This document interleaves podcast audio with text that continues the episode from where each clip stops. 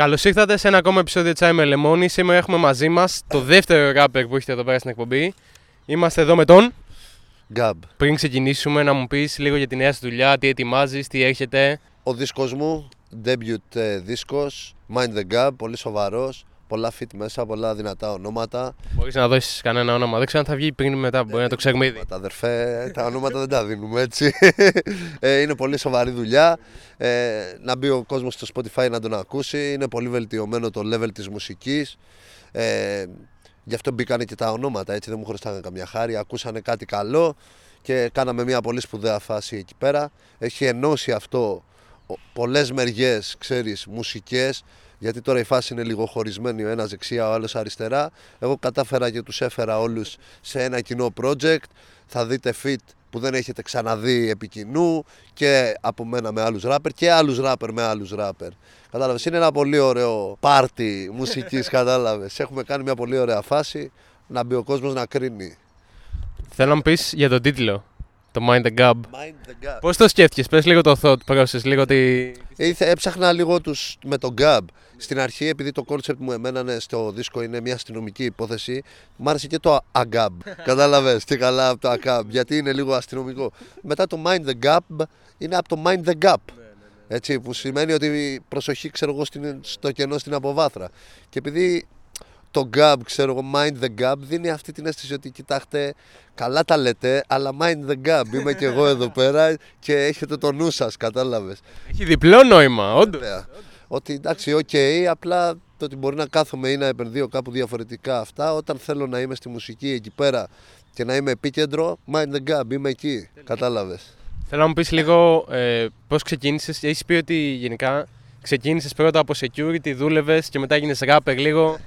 Ναι, θα σου πω. Εγώ, ε, βασικά η, η, η πρώτη μου φάση με την τέτοια, εγώ ήμουνα ασφάλεια στα MAD, τα βραβεία, όταν έγινε ο πρώτος τσακωμός, τότε Light Sneak, Mad Clip, αυτό το μεγάλο, το Do, ξέρω εγώ πριν δύο χρόνια. Εγώ ήμουνα εκεί πέρα ο άνθρωπος που είχα πάει και τους χώριζα, ήμουνα στην ασφάλεια στα MAD και έτσι πιάσα και τις πρώτες επαφές, μπλα μπλα μπλα. Μετά κατά καιρούς έγινε ένα σερί ε, στο οποίο πετύχαινα συνέχεια το Mad Clip σε μαγαζιά που δούλευα. Έρχονταν για live και εγώ τυχαίνει και ήμουνα εκεί πέρα. Και έτσι γίναμε φίλοι και κολλητοί. Μετά δούλεψε αυτό επί κοινού κάποια χρόνια σαν φίλοι, σαν παρέα. Και έτσι μου δημιουργήθηκε και εμένα το μικρόβιο σιγά σιγά μέσα από όλο αυτό το lifestyle και μπήκα. Ναι. Εντάξει, σαφώς άκουγα μουσική από πολύ παλιά και hip hop κλπ. κλπ. Είμαι και μεγαλωμένος στο πέραμα. Είχαμε την άνθηση κάποτε low bap active member. Θέλοντας και μην ξέρεις, είχαμε όλοι τα ακούσματα αυτά. Απλά τώρα έκατσε η φάση και χώθηκα.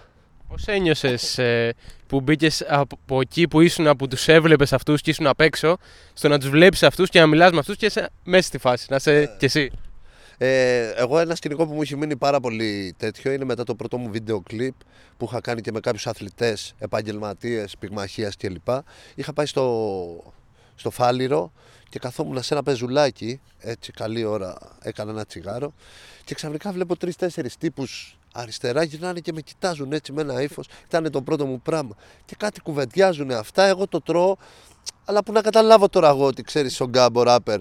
Εγώ είδα το, ότι κάποιο πρόβλημα, κατάλαβες. Και ξαφνικά εκεί που κοιτάνε και μιλάνε, γυρνάνε πλάτη και τρεις και έρχονται κατά πάνω μου. Και ήμουνα με τον Παύλο, τον Τζαγκράκο, ένα πυγμάχο του Σοβά. Του λέω σηκώ, του λέω θα γίνει μαλακία τώρα. Και σηκώνομαι εγώ, ξέρεις έτσι έτοιμος αυτά, αρπάζομαι. Και μου λέει πού σε ρε γκάμπαρε, ξέρω να βγάλουμε μια φώτο. Ε, και εκεί πέρα κατάλαβα ότι ξέρεις, έχεις έχεις ενταχθεί, κάτι πάει να γίνει σωστά ή κάτι γίνεται. Κατάλαβες. Οκ, τώρα πλέον στη φάση που είμαι δεν με, αφο... δεν με ενδιαφέρει τόσο έλα να βγάλουμε μια φώτο ή έτσι. Νομίζω για τους περισσότερους πέρασε η φάση που εντυπωσιάζεσαι από κάτι τέτοιο. Κατάλαβες. Σε αναγνωρίζουν πολύ στο δρόμο, σου λένε τίποτα. Ε, με αναγνωρίζουν κυρίως ε, πολύ γιατί είμαι ιδιαίτερος στο προφίλ μου. Κατάλαβες, είμαι ένας τύπος που όποιος με δει θα με αναγνωρίσει γιατί είμαι πολύ ιδιαίτερος. Με, ναι, με τα τατουάζ ή με το στυλ μου, κατάλαβες. Αυτό. Ε, θα έρθουν κάποιοι θα μου μιλήσουν γιατί γουστάρουν, κάποιοι απλά θα με δείξουν, κάποιοι θα με καταλάβουν δεν θα πούνε τίποτα. Αλλά γενικά ο κόσμος με καταλαβαίνει γιατί με βλέπει κιόλας. Είμαι ένα παιδί, εντάξει παιδί, Κατάλαβες. Ένας μέσο. Ένας μεσήλικας πλέον. Πώς χρονών είσαι, πες για το. Για το... Ε, κοντεύω 30, 29 στα 30. Ε, που γυρνάω κάθε βράδυ έτσι στην Αθήνα. Δηλαδή, θα με δει ο κόσμος. Βγαίνω στα κλαμπ πολύ συχνά, βγαίνω στο Λόχαν, βγαίνω στο Blast. Δηλαδή είμαι ένα παιδί που καθημερινά γυρίζω στην Αθήνα. Με βλέπουν πολύ συχνά, κατάλαβες. Και τους περνάω το vibe το πολύ φιλικό από μεριά μου, δηλαδή πολύ ταπεινό και φιλικό προς όλο τον κόσμο που έρχεται να μου μιλήσει, να με χαιρετήσει. Κατάλαβες. Δεν έχω τη μύτη μου ψηλά και δεν μου άρεσε αυτό το style. Είχες κάποια μπλεξίματα με τον νόμο τι... και είχες μπει φυλακή, έχεις πει σε συνέντευξη; Ναι. Τι μπορείς να πεις από αυτό, ό,τι θες ό,τι θες να πεις, να μοιραστείς για το πώς ήταν, τι ήταν, γενικά πώς πώς σου φάνηκε η φυλακή, τι εμπειρίες είχες. Πολύ ωραία, αδερφέ. Γάμο. πολύ ωραία. Μες στο μου λέει τι να σου πω. Δεν μπορεί κανείς να. Ε, αυτό που μπορώ να πω με σιγουριά στον κόσμο, γιατί δεν ξέρω τι κόσμος το παρακολουθεί, σίγουρα το παρακολουθεί. Θα σου πω τι γίνεται. Εμένα αυτό που μου κάνει πολύ μεγάλη εντύπωση είναι κάτι που είχα ακούσει ε, και τελικά το έζησα ότι για να εκτιμήσεις κάποια βασικά αγαθά στη ζωή σου πρέπει να περάσεις από δύο στάδια. Από νοσοκομείο για να εκτιμήσεις τη ζωή σου και το πόσο σημαντική είναι η υγεία σου και από τη φυλακή για να εκτιμήσεις το πόσο σημαντική είναι η ελευθερία σου. Κατάλαβες. Δεν μπορείς να καταλάβεις πόσο σημαντικό είναι αυτό το πράγμα που κάνουμε τώρα ότι αυτό το πράγμα μπορεί να το χάσεις. Το πιο απλό πράγμα, την ελευθερία σου. Κατάλαβες. Όπως επίσης μπορώ με σιγουριά να σου πω ότι το ότι είμαι φυλακή δεν σημαίνει ότι είμαι κακό παιδί. Το ότι είμαι φυλακή δεν σημαίνει ε, ότι είμαι αλήτης. Γιατί αυτό στην Ελλάδα λίγο πρέπει να το αποσαφηνίσουμε, κατάλαβες. Το ότι μπλέκω σε μια παρανομία δεν σημαίνει απαραίτητα ότι είμαι αλήτης ή ότι είμαι κακό παιδί. Μπορεί να με έφερε μια ανάγκη. Μπορεί να είχα φτάσει στο, στο αμήν. Μπορεί να είχα φτάσει στο οτιδήποτε. Κατάλαβες. Έχουμε κάνει εγκληματία και αυτό είναι που θα δώσει ένα σακουλάκι για να βγάλει ένα εικοσάρικο και τον βάζουμε στην ίδια σακούλα με αυτόν που βγάζει ένα όπλο και πηγαίνει και πυροβολάει μια γιαγιά. Δεν είναι το ίδιο πράγμα. Κατάλαβες. Πάνω σε αυτό που είπες, ε, actually σήμερα το πρωί έβλεπα ένα TikTok που είχε κάνει ο Κονίλο, είχε κάνει μια συνέντευξη με τον Δοκέλ και έλεγε το Κέλ ότι έχω δοκιμάσει κοκαίνη, αλλά δεν μου αρέσει κουλπού. Και από κάτω όλα τα comments θα φάσει τι, τι πρότυπο είσαι, να τα πρότυπα, έχετε τι πρότυπο, τι πρότυπο. Ξέρεις, έτρωγε πολύ hate. Επειδή έχει δοκιμάσει ή επειδή δεν έχει δοκιμάσει.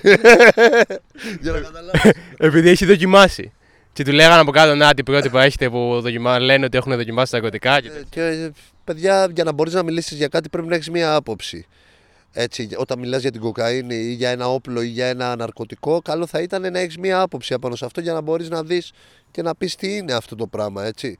Εγώ δεν θεωρώ κακό, εγώ προσωπικά η γνώμη η δικιά μου, ένας άνθρωπος να, να τύχει στη ζωή του να το δοκιμάσει και να έχει το μυαλό και τη συνείδηση να μην το ξανακάνει γιατί είναι κακό για τον εαυτό του. Όπως έχω κάνει και εγώ έτσι με όλα τα πράγματα. Έχω δοκιμάσει, έχω δει τι είναι, ό,τι μου κάνει στη ζωή μου το κρατάω, ό,τι δεν μου κάνει δεν το κρατάω. Τι θα έλεγε σε κάποιον που θα βλέπει αυτό το βίντεο και θα έλεγε Να, τι πρότυπο είναι ο Γκάμπ, ας πούμε, τι, τι έκανε, έχει δοκιμάσει ναρκωτικά, έχει τέτοιο. Τι θα έλεγα σε αυτούς; Ναι. Στα αρχίδια μου σας γράφω αρχικά για να ξεκινήσουμε. Η ζωή είναι δικιά μου, κάνω τι γουστάρω. Ε, και κατά δεύτερον, εγώ δεν είμαι κριτής του καθενός. Ο καθένας έχει το μυαλό να κάνει ό,τι θεωρεί υπεύθυνο για τον εαυτό του. Δεν είμαι ο άνθρωπος που θα σου πω μην κάνεις αυτό. Πράγματα που έχω κάνει και εγώ, κατάλαβες. Εγώ προσπαθώ από δικιά μου μεριά να περνάω στον κόσμο το δικό μου ωραία μηνύματα και προσπαθώ να δείξω ότι κι αν έχεις κάνει πέντε πράγματα παραπάνω στη ζωή σου, καλά ή κακά, πρέπει να μένεις άνθρωπος, να έχεις ανθρωπιά και να κοιτάζεις όπου μπορείς να βάλεις το χέρι σου για καλό για τον συνάνθρωπό σου να το βάζεις. Αυτό είναι πολύ σημαντικό για μένα. Ο σεβασμός προς τους άλλους. Κατάλαβες και στις κατώτερες τάξεις, σε άστεγους, σε παιδιά που μπορείς να τέτοια κατάλαβες. Όπου μπορείς να βάζεις το χέρι σου, να βοηθάς κάπου, να το βάζεις. Ε, γιατί αυτό είναι το κάρμα, εγώ είμαι και πολύ θρήσκος. Νομίζω θα λύσεις πολύ του κάρμα και, τη... και στο δίνει Και του κάρμα και θρήσκος και γενικά και μ' αρέσει πάρα πολύ να βοηθάω τον κόσμο. Κατάλαβες, να δίνω δηλαδή ένα θετικό μήνυμα, μια βοήθεια, ένα οτιδήποτε. Αυτό, μου αρέσει να το εκπροσωπώ αυτό το κομμάτι και ας έχω ζήσει ένα άλλο κομμάτι στην προσωπική μου ζωή, κατάλαβες; Ίσως όλο αυτό το κόνσεπτ με έχει κάνει να καταλάβω περισσότερα πράγματα για τον άνθρωπο και για τη ζωή. Έτσι. Και με έχει κάνει και με έχει διαμορφώσει τον άνθρωπο που είμαι τώρα. Που είμαι πολύ χαρούμενος για αυτό που είμαι. Που έχω μάθει να σέβομαι, που έχω μάθει το ήθος, δεν έχω μάθει να είμαι πούστης και να κάνω πουστιές σε φίλους μου, κατάλαβες. Όλα αυτά μου τα έχει μάθει η ζωή και τα βήματα που μου έχουν φτάσει μέχρι εδώ. Θα σε πάω τώρα σε λίγο πιο υποθετικά, λίγο πιο φαν έτσι. Λοιπόν, σκέψου ότι έχετε zombie απόκαλυψη και έχονται zombie. Εδώ, εδώ πέρα, στην Ελλάδα, ναι. Εδώ που είμαστε. Οπουδήποτε, στην Ελλάδα είσαι. Και ε, σκέψου ότι πεθαίνουν όλοι, πρέπει να κρατήσεις τρεις Έλληνες rappers για να πάρεις μαζί σου να είναι το κρού σου, να σε βοηθάνε, να ζήσει μαζί τους. Ποιους θα έπαιρνες; Κοίταξε να δεις, θα έλεγα στρατ σίγουρα γιατί είναι πολύ φίλος μου, αλλά είναι λίγο σπασαρχίδης. Δηλαδή και στο 23-10 που είχαμε πάει να μείνουμε στο ξενοδοχείο, εγώ με το στράτη και τον Ιβάν έγινε της πουτάνα. Δηλαδή παίζαμε πόλεμο, μαξιλάρου πόλεμο, κάναμε ένα ξενοδοχείο πουτάνα. Σίγουρα είναι ένα από τα παιδιά που είμαστε φίλοι πριν γίνω ράπερ και τον έχω στην καρδιά μου σε υπόλοιψη και κάνουμε και παρέα. ε, από τα καλύτερα παιδιά της φάσης θεωρώ εγώ ότι είναι ο Ηλιού. Ε, είναι ένα από τα παιδιά διαμάντια της φάσης, έτσι, σαν ψυχή και σαν ε, τέτοιο. Νομίζω ότι θα μπορούσαμε να ζήσουμε ε, φιλικά προς τους υπόλοιπους επικοινού. Πρέπει να σκεφτείς λίγο και τι θα σου δίνει, δηλαδή πρέπει να σου δώσει και λίγο κάτι. Ο Ηλιού, ο Ηλιού θα... Να πω Κίμη που θα μου δίνει κάτι, σίγουρα. Ναι, Ωραία, γιατί πρέπει να έχουμε και κάτι γυναικείο νομίζω για να μπορούσαμε να τα βγάλουμε πέρα. Ναι, θα πω και εκεί, μη και μην την ξέρω. Της την είχα πέσει βέβαια μια φορά στο στούντιο 24 μεθυσμένος. Είχε μείνει εκεί βέβαια. ε, οπότε θα πω στράτ, Λιού και εκεί για να υπάρχει ένα γυναικείο φίλο λογικά, ξέρω εγώ. Μια χαρά παγάκι, κομπλέ. Ζούσες. Φιλέ, θα κάνουμε φάση. Εντάξει, ο Ηλιού τώρα έχει, έχει και παιδί το παιδί. Ξέρεις, sorry, αν το βλέπει η γυναίκα του, αλλά εντάξει, οκ. Okay. Μπορείς να ληστέψεις κάτι και να μην το μάθει κανένας ποτέ. Ναι. Τι θα λίστευες, τι θα παίρνει. Με πας όμως στη ληστεία πάλι. για κάποιο λόγο, δεν ξέρω γιατί. Τι σου έχουν πει. Πας να με βάλεις σε άλλους κόσμους πάλι. Και στο Λάο την είχα ρωτήσει αυτή την ερώτηση. Ναι, τι είπε ο Λάου. Ο Λάου είπε τράπεζα. Σοβαρή τράπεζα κιόλας μετά το επισήμανο. Πιάνουν όλους. Α, στο Λάου. Δεν, ε, δεν είναι τώρα για τέτοια. Και τρώνε και πολύ. Ε... Τον έβαλες μέσα το Λάου. Τελείωσε. Κοίταξε να δεις. Σίγουρα μια τέλεια ληστεία θα ήταν η ληστεία η οποία θα την έκανες και δεν θα χρέωνες απλό κόσμο, αλλά θα χρέωνες το κράτος. Σίγουρα η τράπεζα δεν θα ήταν μια καλή λύση πλέον έτσι όπως έχουν γίνει. Κατάλαβες. Θα μπορούσαν να γίνουν άλλοι παράγοντες ε, τέτοιοι. Ε, θα μ' άρεσε, θα μπορούσα να πω εγώ στη Rolex. Δηλαδή να έλεγα γιατί. Την κλέψαν και πρόσφατα. Δεν ήμουν εγώ, παιδιά, σίγουρα. Αλλά είμαι, μ' αρέσουν πάρα πολύ. Είμαι πολύ εντυπωσιασμένος με, με κάποια από τα Rolex. Και σίγουρα αν είχα την ευκαιρία και μπορούσα και ήταν εύκολο, θα μπορούσα να πάω να μπω και να τα πουλήσω για να κρατήσω δύο-τρία για μένα. Θα κυκλοφορεί μετά με τα τέτοια. Σαν το Μαραντόνα θα φορά. ε, ναι, αυτό μου αρέσει. Οπότε Rolex.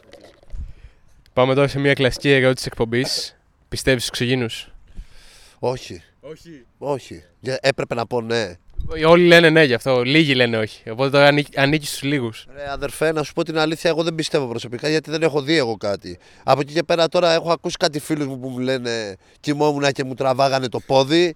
Προσπαθούν να με πείσουν ότι ισχύουν, κατάλαβες. Οπότε λίγο, μου κάνουν λίγο mind control με όλα αυτά. Μου λέει να δες τα σημάδια, δες τα έτσι, η γιαγιά μου αυτά.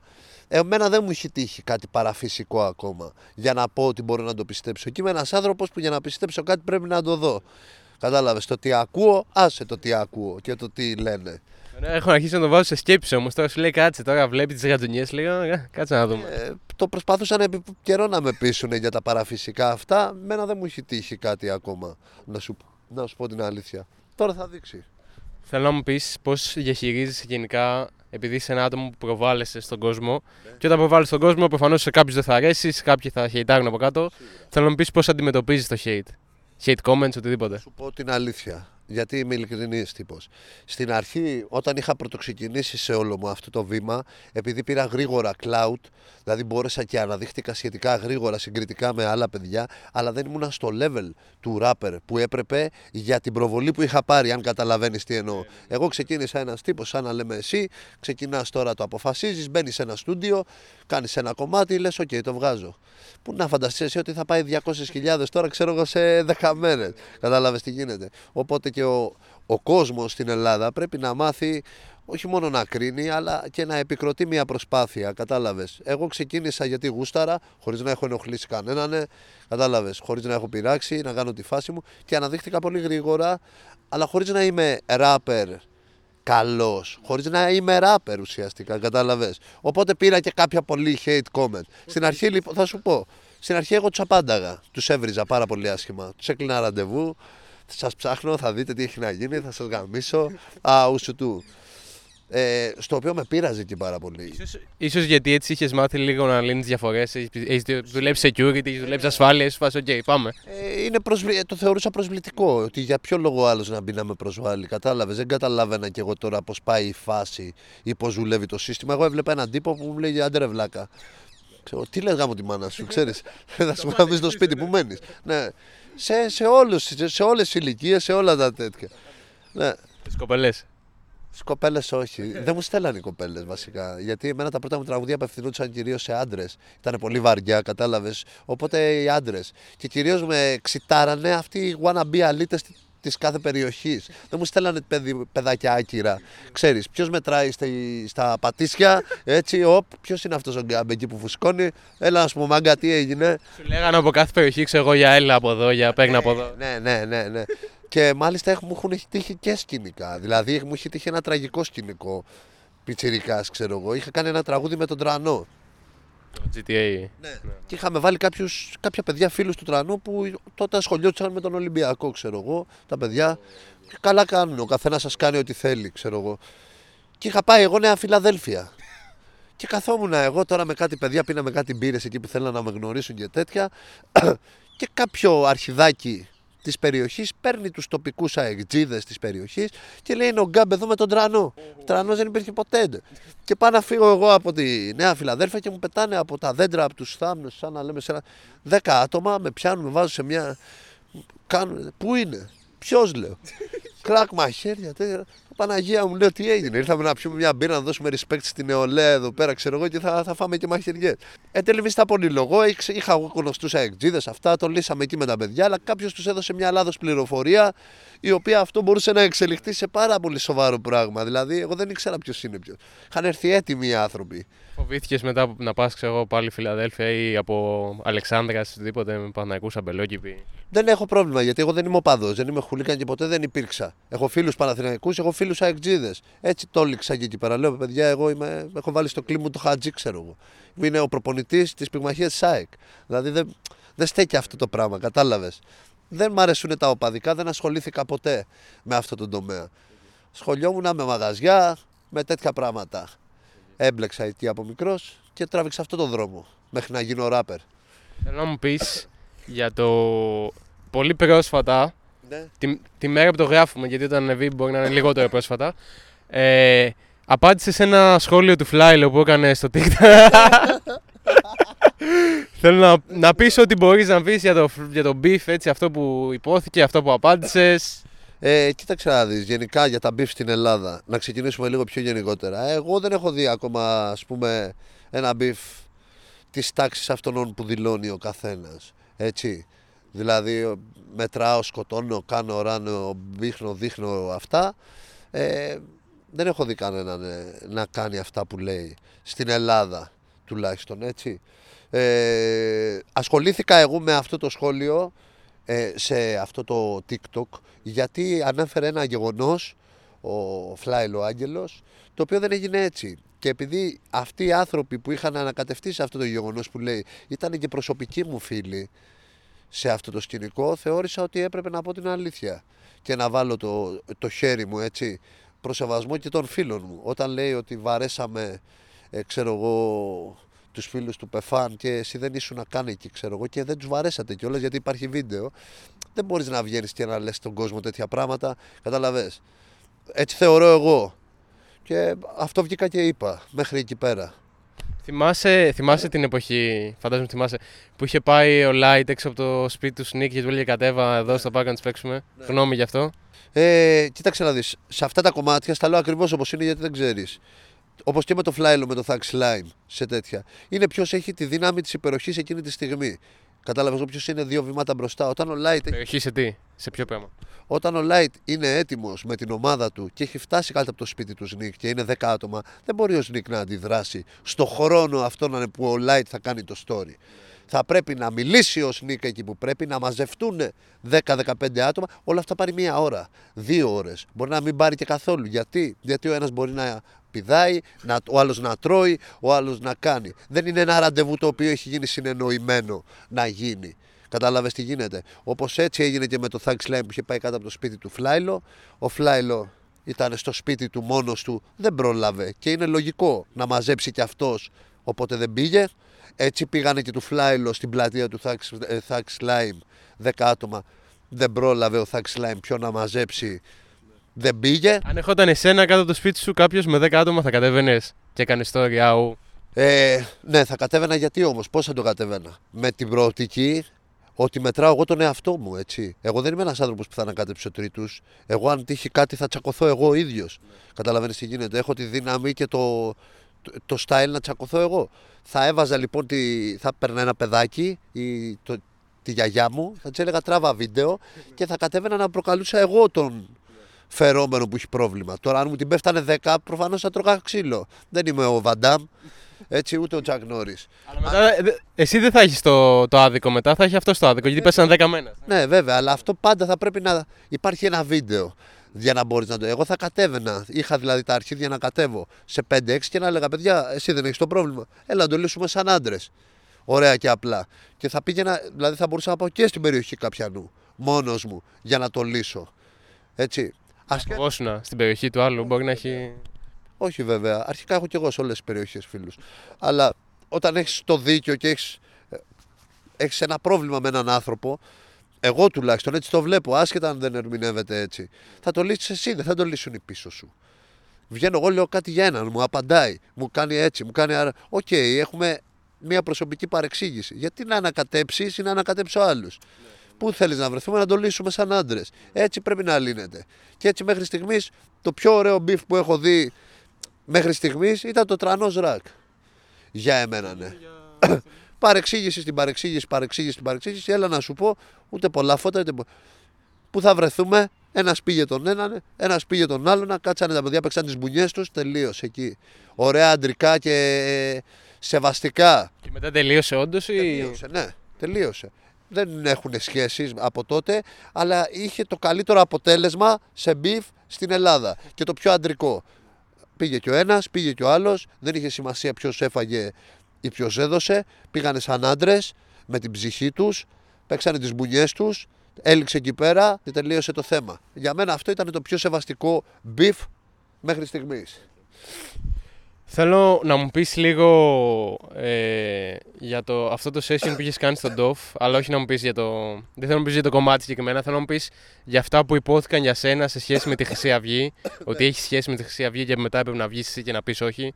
Θέλω να μου πεις γι' αυτό. εντάξει, εμένα πήρε μια διάσταση αυτό τότε, αυτό τον καιρό, το συζήτησα και πολλές φορές. Εγώ δεν είχα και δεν έχω ποτέ...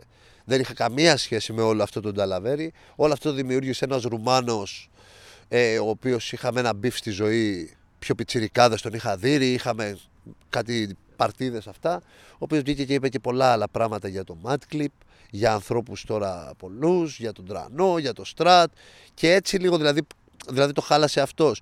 Εγώ αυτό που είπα από μεριά μου και ισχύει, γιατί δεν κρύβομαι, είναι ότι στο πέραμα εκείνη την εποχή, πριν 10 χρόνια, έτυχε και είχα δύο φίλους, οι οποίοι τότε ξέρω εγώ είχαν ασχοληθεί με αυτή τη φάση. Έτσι.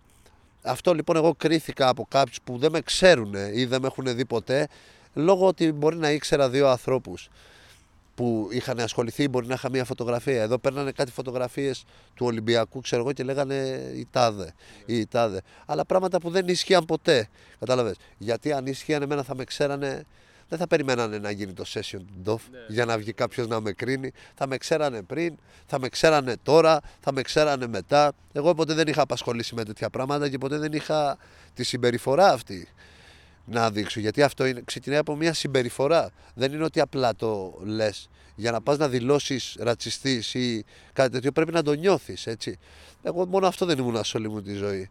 Και στις φυλακές μου που ήμουν μόνο με αλλοδαπού, στοιχείο, και συζούσαμε μια χαρά και στο μαγαζί μου, στο οποίο έχω πάρα πολλούς και στον κύκλο μου στη ζωή. Πιστεύεις, πιστεύεις έπαιξε ρόλο καθόλου ότι έχεις λίγο το στερεότυπο, δουλεύεις, μπράβος, δουλεύεις security. Α, αυτός εντάξει. Δηλαδή, μόλις είπανε Α, ο τάδε με τη χρυσή αυγή, εντάξει, βγάζει νόημα αυτό. Και όλοι το πήγανε, ξέρεις, κατευθείαν. Δεν το είδανε καν ποιες είναι οι αποδείξεις, ποιοι είναι, τι, ποιοι είναι. Ναι, ναι. Το πήγανε, είναι δεδομένο, okay. Ναι, ναι, ναι, ναι, έπαιξε πάρα πολύ μεγάλο ρόλο γενικά όλο αυτό. Το προφίλ μου ίσως. Ναι. Δεν ξέρω. Το βαρύ αυτό, το έτσι κλπ. Πολλοί κόσμοι μου στέλνουν, σου λέω χωρίς να με ξέρει από περιοχή, από χωριά. Άντε ρε βλάκα φασιστά. Ξέρω. Δεν με έχει δει ποτέ. 15 χρονών παιδάκι, ξέρω. Δηλαδή φτάνεις, ναι, στην Ελλάδα και απλά ξέρεις, πήρε μία διάσταση και όλες χωρίς να ξέρει, άρχιζε και πέταγε κεραυνού, χωρίς να ξέρει ή χωρίς να σε έχει δει τι εκφράζεις. Ε, αν ήταν άλλο στη θέση μου, ένας άνθρωπος ο οποίος είναι πιο αδύναμος ψυχικά, θα είχε κρυφτεί κάτω από τη γη τότε σε αυτή την περίοδο. Εγώ επειδή είμαι ένας δυνατός άνθρωπος και όλο αυτό το θεώρησα κάτι πολύ προσβλητικό και παρεξήγηση προς το όνομά μου, κοίταξα και πάτησα δυνατά στα πόδια μου και έγινε ένα πάτημα για να γίνω πιο δυνατός μέσα σε αυτή τη φάση. Και να αποδείξω και στον εαυτό μου αλλά και στον κόσμο ότι είναι λάθος. Μου πήρε χρόνο, αλλά το κατάφερα και το έκανα μόνος μου. Κατάλαβες; Γιατί η αλήθεια στο τέλος πάντα λαμπεί και το ποιος είσαι μέσα από τη συμπεριφορά σου και από τον τρόπο ζωής σου. Και αυτό έκανα. Το πάλεψα, το δούλεψα, έβγαλα τα τράξ μου, συνέχισα να κάνω τη δουλειά μου και αυτό που μου αρέσει, αυτό που γουστάρω και τα κατάφερα. Μετά από αυτό το session είδες καθόλου ε, φίλους σου στο, στο rap να αλλάζουν λίγο στάση ή παρέμειναν όλοι; Ε, όλοι. Ξαφανίστηκαν. ξαφανίστηκαν, στο, ναι, ξαφανίστηκαν στο εικονικό κομμάτι. Μου δημιούργησε πρόβλημα. Στο προσωπικό, στα μηνύματα ήταν όλοι ρε μαλάκα τι λες τώρα. Ποιο... Εσύ τι δουλειά έχεις; Δεν σε απόκταγαν ε, δημόσια, δεν βγαίνουν δημόσια να πούνε. Ε, για κάποιο καιρό όχι. Για κάποιο καιρό όχι. Μέχρι και ο παραγωγός μου που είναι ο παραγωγός μου που έχω ξεκινήσει εγώ την όλη φάση που είναι από το περάμα είναι αναρχικός. Το παιδί του ήταν ράπερ σε φάσεις τέτοιες, ξέρεις που κάνουν τα αναρχικά. Τα... Και είναι ο παραγωγός μου που μαζί ξεκινήσαμε, ξέρω εγώ. Δηλαδή, μέχρι και σε αυτόν στέλνανε ε, ανθρώποι ότι μαλάκα με τον Γκάβ. Του λένε μαλάκες τι δουλειά έχει, αφού εμείς έχουμε μεγαλώσει μαζί. Το παιδί δεν έχει ασχοληθεί. Δεν... Μου δημιούργησε προβλήματα. Το. Αυτός κι αν πρέπει να γέλαγε με αυτά. Αυτός ήταν, σου λέω, ένας άνθρωπος ο οποίος δεν το πίστευε όλο αυτό. Αλλά απ' την άλλη, ενώ με ήξερε, έτρωγε τόσο πρεσιόν από τριγύρω που σου λέει και αυτός ότι σε κάνει. Ξέρει, what the fuck, δηλαδή, τι γίνεται, ξέρεις. Μου δημιούργησε μεγάλο πρόβλημα τότε. Αλλά για εμένα, ναι, χαίρομαι που έχω φτάσει εδώ και έχω κάνει και το Mind the Gap και όλο αυτό το project και που έχω φτάσει εκεί που έχω φτάσει με το πείσμα μου σαν άνθρωπος και ότι είμαι ένας όντως τύπος που είναι το ζωντανό παράδειγμα του ότι μην τα παρατάς ξέρω εγώ ή να κυνηγάς όντως αυτό που γουστάρεις και μην δίνεις σημασία σε κανέναν. Νομίζω ότι στη φάση δεν έχει φάει κανείς μεγαλύτερο πόλεμο και μέσα από τα struggles του, που το έχω γράψει και τα τουάζ, trust your struggles. Έτσι, εγώ έκανα trust τα struggles μου, το δούλεψα και βγήκα νικητής. Κατάλαβες. Και γι' αυτό είναι μεγάλη τιμή για εμένα. Ναι. Γιατί δεν μου παρουσιάστηκε τίποτα εύκολο. Καταλαβαίνεις τι γίνεται. Δεν είμαι ένας τύπος που με πήρανε και με κάνανε. Είμαι ένας τύπος που μέσα από πολέμους, μέσα από hate, μέσα από όλα αυτά κατάφερα και βγήκα δυνατός, βελτιώθηκα. Θέλω να πω σε αυτό το σημείο να με κάνετε follow στο Instagram αν θέλετε να μαθαίνετε πρώτοι ποιοι έχετε στο τσάι με λεμόνι. Στείλτε μου μήνυμα, απαντάω σε όλους. Στείλτε μου ποιον θέλετε να φέρω στο τσάι με λεμόνι, ποιον rapper; Gap General το έχω το Instagram. Όποιος θέλει κάνει follow, όποιος δεν θέλει να κάνει. Κάντε σίγουρα εδώ πέρα Χρήστ. Χρήστ. Τέσσερα ταφ. Έτσι τι είχα και εγώ τότε με το Mad Clip που ξεκινήσαμε και κάναμε παρέα. Είχα, είχα ένα όνομα στο Instagram. 1, 2, 3, 4, 5, 6, 7, 8, 0 gab. Δηλαδή είχα κάτι ονόματα τελείως. Ήρθε η ώρα να παίξουμε το παιχνίδι μας εδώ, Truth or Drink. Έχω μπροστά μου 10 πολύ προσωπικές ερωτήσεις. Oh. Σκοπός είναι να απαντήσεις όσες περισσότερες γίνεται. Αν δεν απαντήσεις μία, πρέπει να πιει λίγο από το τσάι εδώ πέρα που είπες θα τις απαντήσεις όλες. Είσαι... Ναι, γενικά ε, είμαι λίγο straight χήμα τύπος. Δεν κρύβομαι. Θα, θα δούμε. λοιπόν, με πώς έχεις πάει; Γενικά ή μαζί ταυτόχρονα. Σε ποια περιοχή; Όλες. Ακτριστικά, όλες τις περιοχές, τα πάντα. Στην καριέρα σου. Είναι αμέτρητες. Είναι νομίζω έχω χάσει το μέτρημα πραγματικά. Δεν μπορώ να πω ότι είμαι ε, μοντελο παιδί ξέρεις ή ένας γόης. Σίγουρα έχω έναν ιδιαίτερο τρόπο προσέγγισης. Αυτό και ένα attitude που είχα επιτυχίες στις γυναίκες καλός ή κακός μέχρι σήμερα. Έχει αποδείξει η ζωή έτσι. Ε, είναι πολλές. Μπορείς να δώσεις ένα περίπου ξέρεις, από τόσο μέχρι τόσο. Μην το παίξω σπαλιάρα, δεν μπορώ τώρα γιατί θα με κρίνουν. Είναι πολλές αδερφέ και είναι και κάποια κομμάτια δυνατά. Έχω βγάλει και δυνατά κομμάτια. Γκουρμεδιές, καλές. Έχω βγάλει γκουρμέ. Κάνα δυνατό κομμάτι που να μην ξέρει ο κόσμος, δεν χρειάζεται να το πεις, εννοώ αν υπάρχει. Ε, πολλά κομμάτια. Γενικά. Ε, έχω παίξει δυνατή μπάλα. Τώρα αυτό. Ε, θέλω να μου πεις έναν Έλληνα ράπερ που αντιπαθείς, που δεν τον πας. Ε, ο πιο αντιπαθητικός μου, η πιο αντιπαθητική μου είναι Tus και σλόγγαν. Ε, Είναι δηλαδή τα ονόματα που είναι άκρως αντιπαθητικές οι μούρες τους για μένα. Δεν θέλω ούτε να τους βλέπω, εγώ προσωπικά. Ε, μάλιστα με αυτούς έχουμε κάνει και σκηνικά. Ε, άμα τους πετύχαινες ποτέ, θα, θα τους χαιρέταγες ή θα σου πω εσύ. Θα τους χαιρέταγα κάπως έτσι, μάλλον. Δε, είναι αντιπαθητικοί, δεν θέλω να τους χαιρετάω, δεν θέλω να τους ακούω, δεν θέλω να τους βλέπω. Εγώ προσωπικά. Δύο στα δύο, πάμε. Λοιπόν, θέλω να μου πεις πιο, πιο τρελή ιστορία από τον κόσμο της νύχτας, έτσι. Πιο τρελό σκηνικό που έχει δει. Ε, πυροβολισμούς, live, έχω δει. Νομίζω είναι ό,τι πιο ακραίο μετά. Μαχαιρώματα έχουν συμβεί. Ναι, τι να κάνουμε, αυτά έχει η νύχτα φίλε. Όταν ασχολείσαι, όντως, όχι όταν ε, ασχολείσαι εδώ νύχτα, έτσι ξέρεις. Ε, Φοβόσουν ποτέ; Φοβόσουν ποτέ; Φως εννοείται πως φοβόσουν. Μην έχει κανένας και σε. Αδερφέ, όταν έχεις έναν άνθρωπο που πας και του κάνεις μια ζημιά σε ένα μαγαζί ή οτιδήποτε, αυτός ο άνθρωπος μπορεί να έρθει την άλλη μέρα να σου κάνει τη διπλή. Τι εννοείς, Εννοείται πως φοβάσαι. Κάποια μεροκάματα είναι ήσυχα στη νύχτα, κάποια μπορεί να γίνει ένα τάκ και να γίνει χαμός. Όχι, ο- όχι χαμός, χαμός. Αυτά που συμβαίνουν έτσι στη νύχτα που λένε πάνε, γίνονται σκηνικά ε, που βγάζουν ειδήσεις μετά, ξέρεις. Εσύ ξέρεις τι έγινε, ξέρεις ονόματα, ξέρεις μεριές ή δεν ξέρεις; Ξέρω τα πάντα. Δηλαδή, μόλις γίνει ένα σκηνικό έτσι φάση και το αναφέρουν στις ειδήσεις, ξέρεις κατευθείαν ποιος με ποιον, τι με ποιον. Μπορεί να μην ξέρω κατευθείαν, μαθαίνω στη συνέχεια. Ποιοι μπορεί να ανακατεύονται, ποιοι μπορεί να είναι, όπως και στη Νέα Σμύρνη τώρα το πιο πρόσφατο. Εγώ ξέρω ποιοι ήταν οι άνθρωποι, ποιοι τι κάνανε, τι πήγανε να κάνουν, ποιοι ήταν τέτοια. Γιατί, Αυτό δεν σε φοβήσει, ας πούμε. Όχι, γιατί να με φοβίζει, δεν ανακατεύομαι σε κάτι. Το ότι γνωρίζω δεν σημαίνει ότι ανακατεύομαι. Έτσι, αυτός είναι και ο κώδικας ομερτά. Το ότι κάτι μαθαίνεις δεν χρειάζεται ούτε να το λες, ούτε να το τέτοιο. Απλά επειδή έχουμε και εμείς τους κύκλους μας που τα συζητάμε, έτσι, το ότι δεν ασχολούμαι εγώ δεν σημαίνει ότι δεν ασχολούνται και οι δικοί μου. Όλοι οι δικοί μου είναι μέσα στα κυκλώματα. Κατάλαβες. Ακούω και απλά δεν μιλάω. Ούτε με αφορά βέβαια. Θέλω να μου πεις μία Ελληνίδα TikToker που θα κάνεις κάτι μαζί της. Ω, τώρα με βάζεις φω, τώρα με καταστρέφεις, ρε φιλέ. Με- λοιπόν, ε, φω, fuck. Κοίτα, δεν τις ξέρω όλες, να σου πω, αλλά και λυπάμαι που θα το πω, αλλά τώρα επειδή πρέπει να απαντήσω, εμένα από τις κοπέλες που μου αρέσουν, σε... αρχικά ξέρω πάρα πολλές TikToker, αυτές που ξέρω είναι φίλες μου. Δηλαδή τύπου Γκουγκού, το η Ναταλία που είχε φέρει, τη Δώρα, τα κορίτσια αυτά τα ξέρω προσωπικά δηλαδή, έχω, τα έχουμε πει. Εμένα αυτή που μου αρέσει σαν εμένα style είναι η Μαρικέλη. Πιο πολύ από όλες αυτές, δεν ξέρω σε προσωπικό επίπεδο. Είναι η κοπέλα που από όλο αυτό το σύνολο ε, κοριτσιών, συγγνώμη Γκούγκου, ε, μου βγάζει κάτι το οποίο δεν θα μπορούσε να είναι φιλικό. Καταλαβαίνεις τι εννοώ; Και άλλες κοπέλες βέβαια πολύ ωραίες αυτό που κάνουν και λοιπά. Απλά τη Μαρικέλη θα μπορούσα να τη δω για αλλιώς. Κατάλαβες. Μαρικέλη, έλα στο τσάι με λεμόνι. Έλα εδώ πέρα. Μαρικέλη, έλα στο τσάι με λεμόνι και πες τα καλύτερα για μένα, αγάπη μου. Μετά όταν σε ρωτήσω γνώμη για γκάμπ, πες. Ε, έχει σχέση. Έχεις, ξέρω το αγόρι της. Ξέρω το αγόρι της. Έχει τύχει. Απλά φίλε, εντάξει, δεν προσβάλαμε. Είπαμε γενικά, μιλάμε ότι από τον κύκλο, ξέρω εγώ αυτό, είναι στα μάτια μου ε, λίγο πιο ενδιαφέρον από τις άλλες. Θεωρητικά πάντα. Θεωρητικά. ναι. Πάντα, πάντα, πάντα. Λοιπόν, θέλω να μου πεις το τελευταίο άτομο που έψαξες στο Instagram. Βγάλε το κινητό, δες αν μπορείς να το πεις. Α, ναι. Μαλάκα, άμα. δεν- Κάτι ηθοποιοί είναι. Από τη δέκατη εντολή που βλέπα χτες.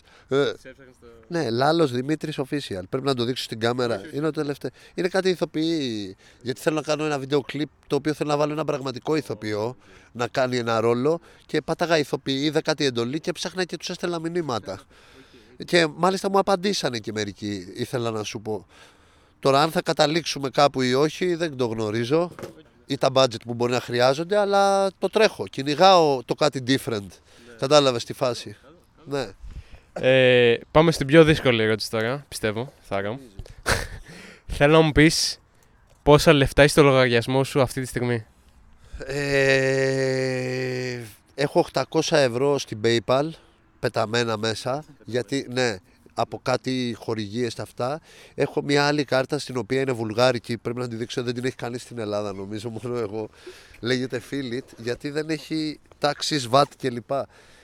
Κατάλαβες. Δεν, δεν φορολογείται. Είναι από βουλγάρικη τράπεζα, οπότε τα transfer γίνονται άμεσα και χωρίς να κρατάνε φόρους. Ε, έχω 2-3 χιλιάρικα και εδώ πέρα. Είναι από κάτι στοιχηματικές που έχω ένα κονέ κλπ. Και τα υπόλοιπα λεφτά μου είναι μαύρα, που μην φανταστείς ότι είναι και πολλά, γιατί τα χαλάω. Πρέπει να είναι 2-3 χιλιάρικα και αυτά που θα είναι μαύρα λεφτά. Δηλαδή τα έχω cash, δεν είναι. Τα μοιράζει όμως από εδώ, από εκεί, λίγο εδώ, λίγο εκεί. Εγώ έχω το συγκεκριμένο πρόβλημα ότι ξεκινάω. ε, Αυτό είναι το μεγαλύτερο μου πρόβλημα. Ότι εγώ, αν κάνω το λάθος και πω ότι ξεκινάω να βγω ένα βράδυ, θα πω Σαββάτο πάω Λόχαν. Αν ξεκινήσω Σαββάτο και που βγω Λόχαν 12, ε, θα γυρίσω σίγουρα Κυριακή πρωί και σίγουρα χωρίς να το καταλάβω θα έχω φάει 500-600 ευρώ. Και γίνεται συνέχεια αυτό το πράγμα. Δηλαδή θα σταματήσω να βγαίνω βράδυ πλέον. Πραγματικά σου μιλάω. Δεν καταλαβαίνω πώς χαλάω τα λεφτά όταν βγαίνω βράδυ. Το ένα φέρνει το άλλο, το ένα φέρνει το άλλο. Το ένα μαγαζί μετά μας καταλήγει πάντα στο Αλκατράζ. Εκεί πέρα, πάρε, φάρε αυτά. Και έχω φτάσει Κυριακή και κοιτάζω και έχω χαλάσει 600 ευρώ. Μπορεί να τα φάω και σε μία μέρα. Το έχω κάνει πάρα πολλές φορές. Και, μετά τι, και μετά τι; Και μετά με 500 ευρώ στην τσέπη. Το έχω κάνει. Και είμαι τέτοιος τύπος που μπορεί να μπω μέσα σε μια μπουτίκ, να έχω λεφτά, να χαλάσω, να σηκώσω όλη την μπουτίκ. Να μην έχω να πάω για ποτό την επόμενη. Μπορεί άλλες φορές να είμαι πιο συντηρητικός και να πω: Οκ, τι έχεις στην άκρη 5 χιλιάρικα. Οκ, κράτα τα, ξόδεψέ τα μέχρι να. Αλλά βαράω και φρίκες και μπορεί να βγω με μια γκόμενα. Ναι, και να της πω: Πάρτα μου, μυαλά όλα. Πάρτα, φά, ρούφα με, όλα πάρε με ζωντανό.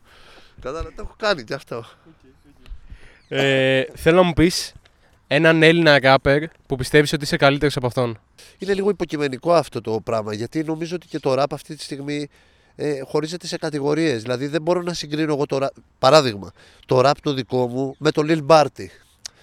Δηλαδή, OK, okay, rapper είναι, ναι, αλλά δεν μπορώ να πω ότι εγώ συγκρίνομαι με το Lil Barty αυτό που κάνουμε. Εγώ το rap που κάνω είναι σε μια κατηγορία στο οποίο ανήκουμε άλλοι άνθρωποι. Είμαι εγώ, ο Strat, Rack, Κατάλαβε, σου λέω το πιο βαρύ το έτσι. Τώρα αυτό, η κατηγορία Lil Barty, τι να σου πω, δεν μπορώ να τη συγκρίνω εγώ. Κατάλαβες. Πρέπει να πω τώρα εγώ για να μην χάσω το παιχνίδι. Μπορείς να πιεις κιόλας. Α, ναι, να πιω και μια γουλιά γιατί έχω στεγνώσει. και για να μην προσβάλλω και κάποιον άνθρωπο, κατάλαβες.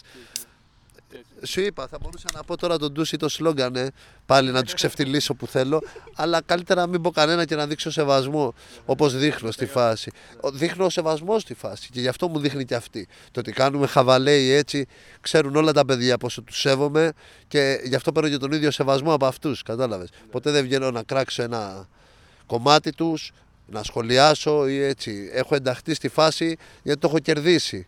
Κατάλαβες. Με τη συμπεριφορά μου. Γεια μας. Λοιπόν, ε, αυτή η όγδοη ερώτηση εντάξει, ήταν ε, σχεδιασμένη για άτομα που δεν έχουν κάνει φυλακή, γιατί για- για σένα θα είναι πολύ εύκολο τώρα. Η ερώτηση ήταν ε, αν έχεις κάνει κάτι παράνομο και αν ναι, τι; Ε, τι παράνομα έχω κάνει; Ε, ναι, Έχω κλέψει σε νεαρή ηλικία. Αυτό είναι το πιο light που μπορώ να πω νομίζω. Μπορείς να πεις τι, πού, τι γενικά. θα, σου context. πω, θα σου πω, πραγματικά. Και αυτό αφορά και το rap, να ξέρετε. Και θα το πω πρώτη φορά. Ε, μετά το low bap, υπήρξαν κάποιοι άνθρωποι, τότε στο low bap ήταν σαν συγκρότημα πινιάτα λέγοντουσαν. Ήταν ένα συγκρότημα του low bap. Στο αργότερα μετά φύγανε και κάνανε ένα group Cyclones. Αυτή ήταν μουσική. Εγώ ήμουν παιδάκι, ήμουν 16 χρονών και είχα εντυπωσιαστεί τόσο πολύ με το μουσικό κομμάτι της rap ή του τέτοιου και ήξερα τον έναν ο οποίος ήταν ο, ο artist, ο καλλιτέχνης που τραγούδαγε ο οποίος δεν είχε καλό κινητό και κάποια είχαμε αράξει μέσω κάποιας κοινής παρέας. Αυτός τότε 24, εγώ 17 Ήξερα, ήταν φίλος του αδερφού μου του μεγάλου και είδα ότι δεν είχε ένα κινητό. Και είχα πάει εγώ, είχε τύχει και έπαιζα μπάλα σε μια πλατεία και ήταν τότε ένα νι 95. Ήταν τότε. Το νι 95 είχε βγει σε μαύρο και σε ασημένιο. Και ήταν ενός παιδιού κάπου. Και πήγα και το έκλεψα για να πάω να το δώσω σε αυτόν τον άνθρωπο από θαυμασμό. Για να έχει ένα καλό κινητό. Ναι. Και έγινε ακριβώς έτσι. Και επίσης να πω ότι ε, με καταλάβανε εκείνη τη στιγμή και είχαν έρθει οι γονείς του παιδιού σπίτι μου και τέτοια. Το, να ξέρεις, δεν το παραδέχτηκα ποτέ. ε. Ελπίζω να μην δουν και οι γονείς μου το βίντεο. Ε, Έχουν περάσει και πολλά χρόνια βέβαια. Αλλά το έκανα από θαυμασμό για αυτόν τον άνθρωπο. Ότι ξέρεις κάτι του λείπε και πήγα και το πήρα από ένα παιδάκι, παιδάκι κι εγώ και του το έδωσα. Ακαίο. Ακαίο το. Λοιπόν, το περισσότερο ξύλο που έχεις φάει. Δεν θα πω το περισσότερο, γιατί το περισσότερο δεν έχει τόσο σημασία.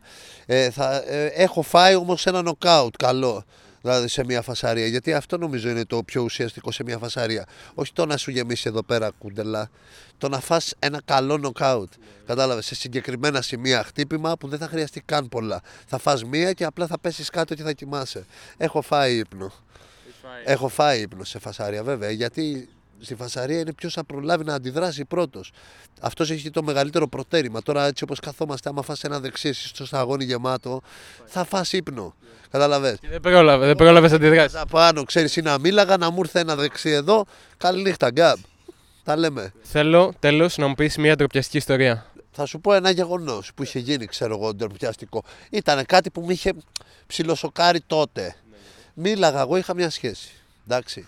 Είχα μια γκομενίτσα. Στο οποίο εγώ μίλαγα και με μια άλλη γκομενίτσα. Τότε ήταν η περίοδο που είχαμε τα MSN, πώς τα λένε κλπ. Και high five, τέτοια. Δηλαδή θυμά... Οι μικροί που το βλέπουν αυτό θα, θα λένε τώρα τι λες. Τι σας λέω τώρα. Στο οποίο ε, αυτό κάτι ήταν με κάτι comment, με κάτι τέτοια. Και εγώ είχα μια σχέση και μου κάνει και μια γκομενίτσα που είχα συνέχεια μαλαγίες. Στο οποίο τι είχαν, συμφω... είχαν συνεννοηθεί αυτές οι δύο μέσα από τέτοιο και είχαν μιλήσει για να έρθουν να μου κάνουν εμένα κακό.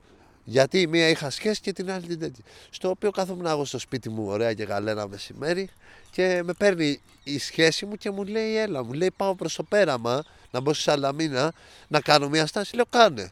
OK, okay, OK. Okay. Φτάνει, χτυπάει το κουδούνι, μου λέει: Έλα, εγώ είμαι άνοιξε. Ήταν μαζί αυτές. Στο οποίο ανοίγω εγώ την πόρτα, ανοίγω την πόρτα, αράζω εγώ ξαφνικά έτσι. Μπαίνει η πρώτη μέσα, η άλλη είχε μπει ήδη, είχε κρυφτεί κάπου έτσι. Και την ώρα που μιλάω με την κοπέλα μου, ξαφνικά σκάει και η άλλη. Και έχω πάθει, δηλαδή θυμάμαι χαρακτηριστικά φαντάσου αυτό το σοκ που έπαθα έτσι. Η μία να μου πετάει κάτι πράγματα, εγώ ξέρεις να κάνω τέτοια, να αυτά, ου, ου, αυτά. Τσακώθηκα μαλάκα με τη μία. Να σου πω ότι την κόμενα την κράτησα λίγο ακόμα. με τη σχέση χώρισα. Ε, μετά με κάτι φίλους που μίλαγα μου λέει γιατί δεν το πήγες να τις πάρεις μαζί; Λέω εγώ πιτσιρικά τώρα. Πόσο χρονών ήσουν. Πρέπει να ήμουν γύρω στα 20 τότε. 20 χρονών. Αλλά μου είχε κάνει εντύπωση το σοκ, ξέρεις, εκείνες τις στιγμές ότι, Ωχ, μαλάκα τι έγινε τώρα, ξέρεις.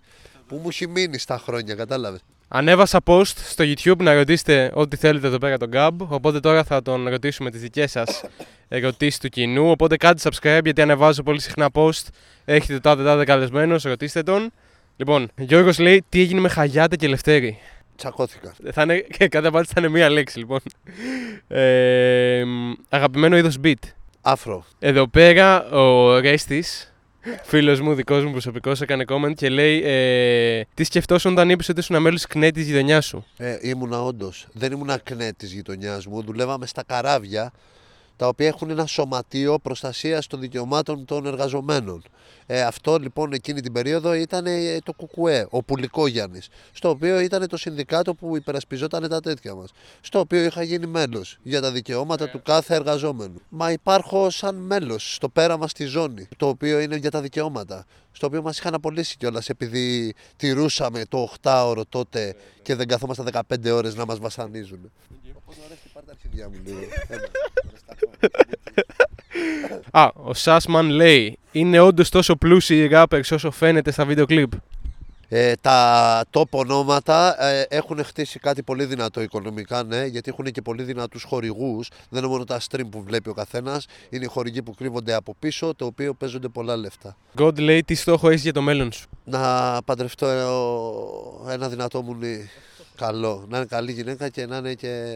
Ε, νομίζω ότι πρέπει σιγά σιγά να νοικοκυρεύομαι. CF λέει αγαπημένη μάρκα παπουτσιών. Μ' αρέσουν πάρα πολύ τα Jordan και μ' αρέσουν πάρα πολύ τα Custom. Αλλά έχω και TN, τρία ζευγάρια. Χάρης λέει γνώμη για Εμπάπε. Εμπαπέ, τι Εμπαπέ. Ποιος γαμάει τον Εμπαπέ, εγώ είμαι φαν Μέση, αδερφέ. Μόνο Μέση. και το αποδείξαμε κιόλας στο Μουντιάλ. Προφητικός γκάμπ. Ακόμα μια φορά. Χαϊάλαμπος λέει ποιο είναι το πιο ακριβό αμάξι που έχεις οδηγήσει; Ε, έχω οδηγήσει και Ferrari και Lamborghini. Και έχω οδηγήσει και ένα Bentley που είχα βάλει και στον Μπρατάν. Τα είχαν φίλοι μου αυτά. Και ένα Hammer είχα οδηγήσει κίτρινο πολύ custom. Τέτοιο έχω οδηγήσει καλά αυτοκίνητα. Αλλά το θέμα είναι να τα αποκτήσει, όχι να τα οδηγάς. Τότε θα είμαι ευχαριστημένος. Το να οδηγήσω ένα Ferrari δεν μου λέει κάτι. Ο Light που πήρε Lamborghini; Ε, να είναι καλά να τη χαίρεται, ναι. Ωραία Lamborghini. Ε, νομίζω ότι αυτά τα λεφτά τα είχε, αν ήθελε, την είχε πάρει από πρόπερση. Δεν νομίζω ότι τίθεται θέμα. Έτσι. Απλά τώρα έσκασε ότι πήρανε όλοι. Πήρε το G-Wagon του 22 Snik, πήρε ο Τρανός ένα M3. Ε, σου λέω, λέει, τι θα πηγαίνω εγώ με τον BMW.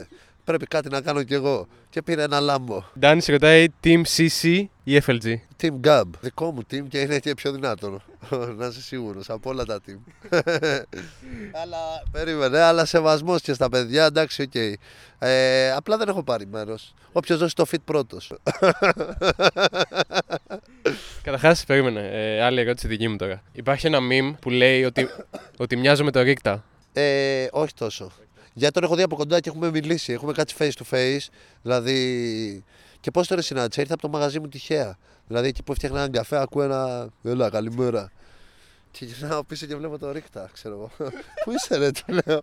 Τι κάνεις εδώ; Μου λέει, είδα που πάρκαρες. Είχα ένα ραντεβού και μπήκα. Και έτσι γνωριστήκαμε και κάτσαμε και τα Αλλά είναι πιο σκουρόχρωμος, μπορώ να σου πω.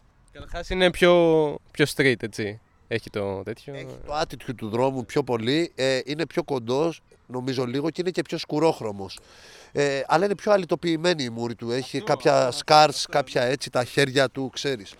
Είναι, είναι... Στην Τερέλα είπε πάντως ότι μοιάζουμε πάρα πολύ. Εντάξει, στην Τερέλα. Έχετε κοινά χαρακτηριστικά. Ε, αλλά εντάξει, δεν μπορείς να πεις ότι είσαστε όμοιοι. Κατάλαβες. Ο Μάγκα ρωτάει γνώμη για light. Ε, αξιοπρεπέστατος ράπερ. Έχει καταφέρει πάρα πολλά σε αυτή τη βιομηχανία και είναι και από τους πρωτοεμφανιζόμενους που έχει ανοίξει τον δρόμο για όλους τους υπόλοιπους. Ε, τελευταία πειραματίζεται πάρα πολύ με τη μουσική και με τα plugins της φωνής του, δηλαδή μπορεί να ακούς διαφορετικούς light κάθε φορά. Εμένα, για εμένα είναι πολύ θετικό αυτό, ότι δεν είναι μονότονος σαν rapper, στο κομμάτι rapper, έτσι. Και μπορεί να αλλάζει πάρα πολλά styles, όπως και plugins στη φωνή του, έτσι. Και να ακούς συνέχεια διαφορετικά πράγματα. Μένα αυτό μου αρέσει. Να πούμε και για πριν τώρα, γυρνάω στην προηγούμενη ερώτηση, ότι στο τσάι με λεμόνι ιδανικά θα θέλαμε να φέρουμε και το Ρίκτα και το Φλάιλο στο μέλλον. Οπότε δεν παίρνουμε sites, είμαστε εδώ πέρα με Ελβετία. Δεν υπάρχει. Respect στα δύο τα παιδιά. Πάνε πολύ καλά και στη μουσική τους και στον ταλαβερί τους.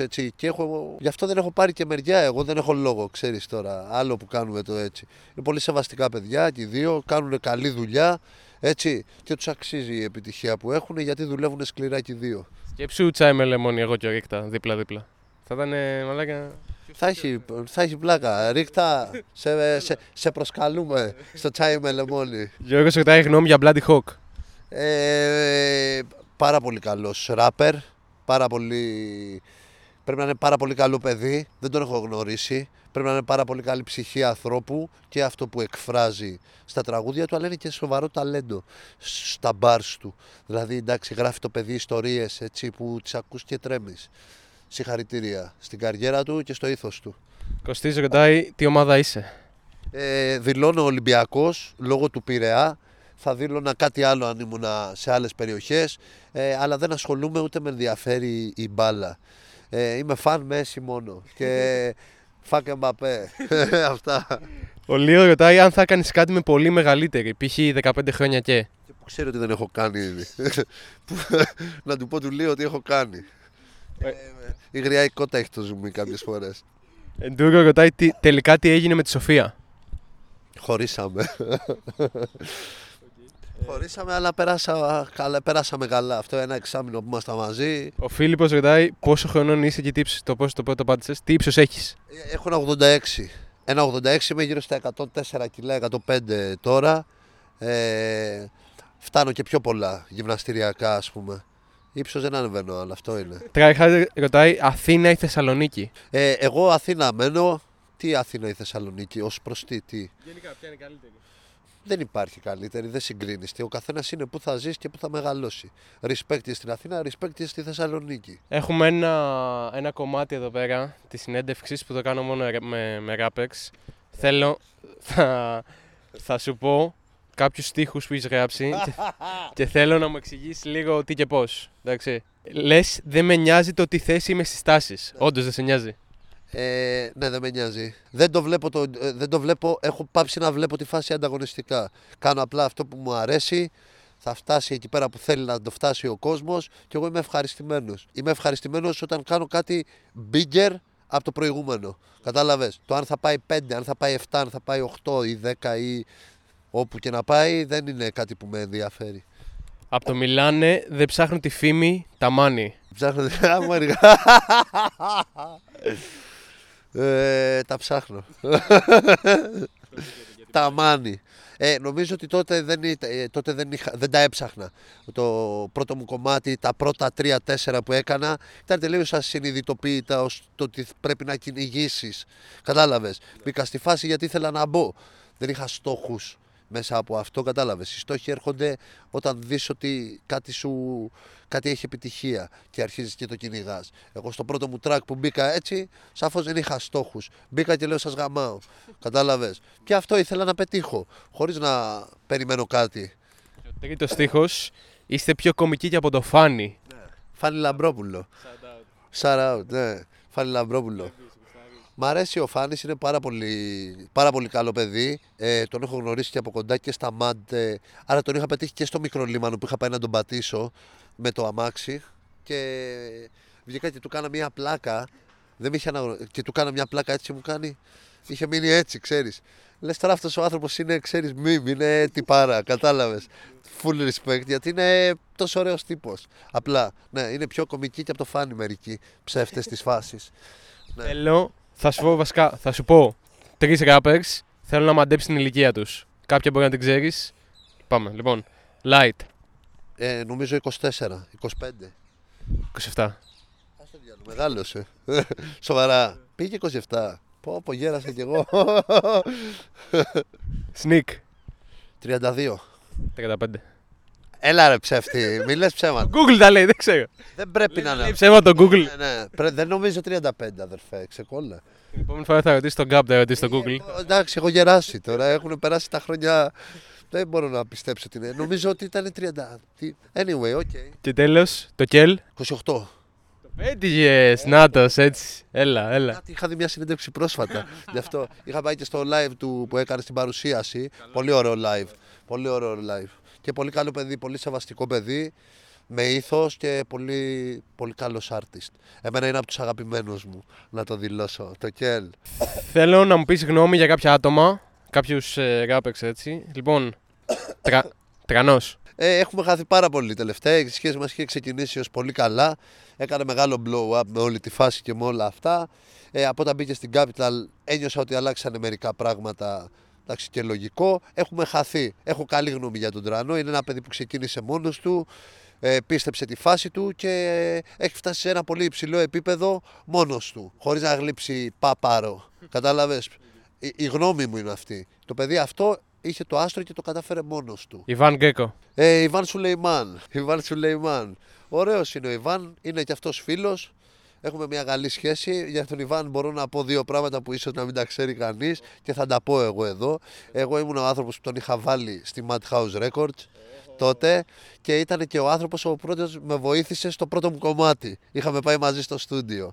Κατάλαβες. An eye for an eye. Του είχα κάνει μια καλή, μου είχε κάνει μια καλή ε, με τον Ιβάν. Να κάνεις μια έκκληση έτσι στους rappers εκεί πέρα που μας βλέπουν να άξουν εδώ πέρα. Rap, rap game, Greek rap game. Σας προσκαλούμε στο τσάι με λεμόνι να στηρίξετε όλη αυτήν εδώ την ωραία φάση. Να έρθετε να δώσετε όποιος γουστάρει μια συνέντευξη. Εδώ πέρα ο φίλος, ο Χρήστη με 4 ταφ, είναι ένα πολύ καλό παιδί. Μας, ε, ε, χαλάρας στο δάσος είμαστε, πού να είμαστε. Ε, πολύ χαλάρα είναι, παιδιά, πουλάκια πάνω αυτά. Κάνα μου περνάει που και που, βλέπουμε κανένα γκόλο, όλα καλά. Είναι, είναι πολύ καλή η φάση, εμένα μου άρεσε, πέρασα πολύ ωραία. Έτσι μου δόθηκε και ευκαιρία να πούμε πέντε πράγματα πιο χαβαλέ, να μας γνωρίσει ο κόσμος λίγο καλύτερα, να έρθει λίγο πιο κοντά σε μένα ναι, αυτοί που γουστάρουν. Θέλω να μου πεις έναν επόμενο καλεσμένο που θα ήθελε να δεις στο τσάι με λεμόνι. Θέλω να μου φέρει ένα rapper έτσι που, Εγώ. που τον ξέρεις και να πεις αυτό θα γούσταρε. Φέρτονα. Ε, να έχει ξανακάνει συνέντευξη ή να μην έχει ξανακάνει; Θες, θες Παρθένο ή θέλεις Παρτουζιάρη; Ε, θα ήθελα το Στρατ. Στράτο. Έλα ρε κουφάλα να κάνω μια συνέντευξη εδώ στο φίλο. Να δώσεις μια καυστική συνέντευξη κι εσύ. Τον αγαπώ πολύ. Είναι πολύ φίλος μου. Και ξαναλέμε για να κλείσουμε ωραία το Νταλαβέρι. Mind the Gab. δισκάρα της χρονιάς.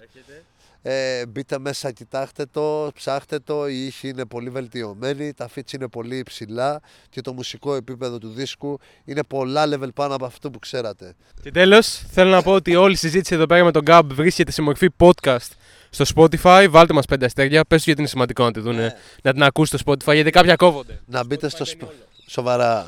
Να μπείτε στο Spotify να ακούσετε τη συνέντευξη. Είναι μια συνέντευξη που μπορείτε να την ακούσετε όλες τις ώρες της ημέρας. Ε, α- μπορείτε να τη βάλετε background σε μια ερωτική σας στιγμή. Μπορείτε να τη βάλετε background να, τη ακου- να την ακούτε ε, για να κοιμηθείτε. Μπορείτε να τη βάλετε εκεί πέρα που θα λούζεστε, να ακούτε τον γκάμπα από πίσω. Είναι μια, μια φωνή ας πούμε, που μπορείτε να την ακούτε όλη, όλο το 24ωρο. Σε όλες θέλετε να φάτε, μπορείτε να βάλετε ένα γκάμπα από πίσω. Να λέει, ξέρω εγώ, για τη Μαρικέλη. Να το ακούτε. Background. Είναι πολύ σημαντικό. Θέλω να πω ότι την ημέρα που το γράφουμε, όχι την ημέρα που βγαίνει, την ημέρα που κάνουμε τα γυρίσματα, είμαστε νούμερο 5 στα charts στο Spotify. Οπότε ανεβάστε μας. Κάντε support την εκπομπή να ανεβούμε στα charts να πάμε νούμερο 1 κάποια στιγμή. Ναι, είσαι νούμερο 5, ρε θηρίο. Τι λες τώρα; Ε, με το δικό μου το support θα πας 4 λογικά. Ε, σίγουρα. Εκτός αν μέχρι τότε έχουμε ήδη ανεβεί. Ε, Δεν νομίζω. Δεν το έχεις καταλάβει. Ε, θα σπρώξουμε όσο μπορούμε να το πάμε 4. Γιατί το αξίζεις, γιατί είσαι καλό παιδί, γιατί, γιατί μπορούμε. δεν, δεν θέλει πολλά γιατί. Κάνα τελευταίο σχόλιο. Ε, γενικότερο. Δεν έχει πιαστεί ο άλλος εκεί όρθιος τόση ώρα. Ε. Αυτό, ξέρω εγώ. Ε, όλα ωραία. Τι να πω. Πεις, καλή μουσική, καλές καρδιές, να είμαστε αγαπημένοι. Τι να πω τώρα. Μείνετε μακριά από τις μαλακίες. Θα έλεγα εγώ, ας πούμε, στη νέα γενιά. Ε, προσπαθήστε να μείνετε μακριά από τις μαλακίες. Ε, προσπαθείτε να είσαστε πιο προσεκτικοί εσείς που τις κάνετε.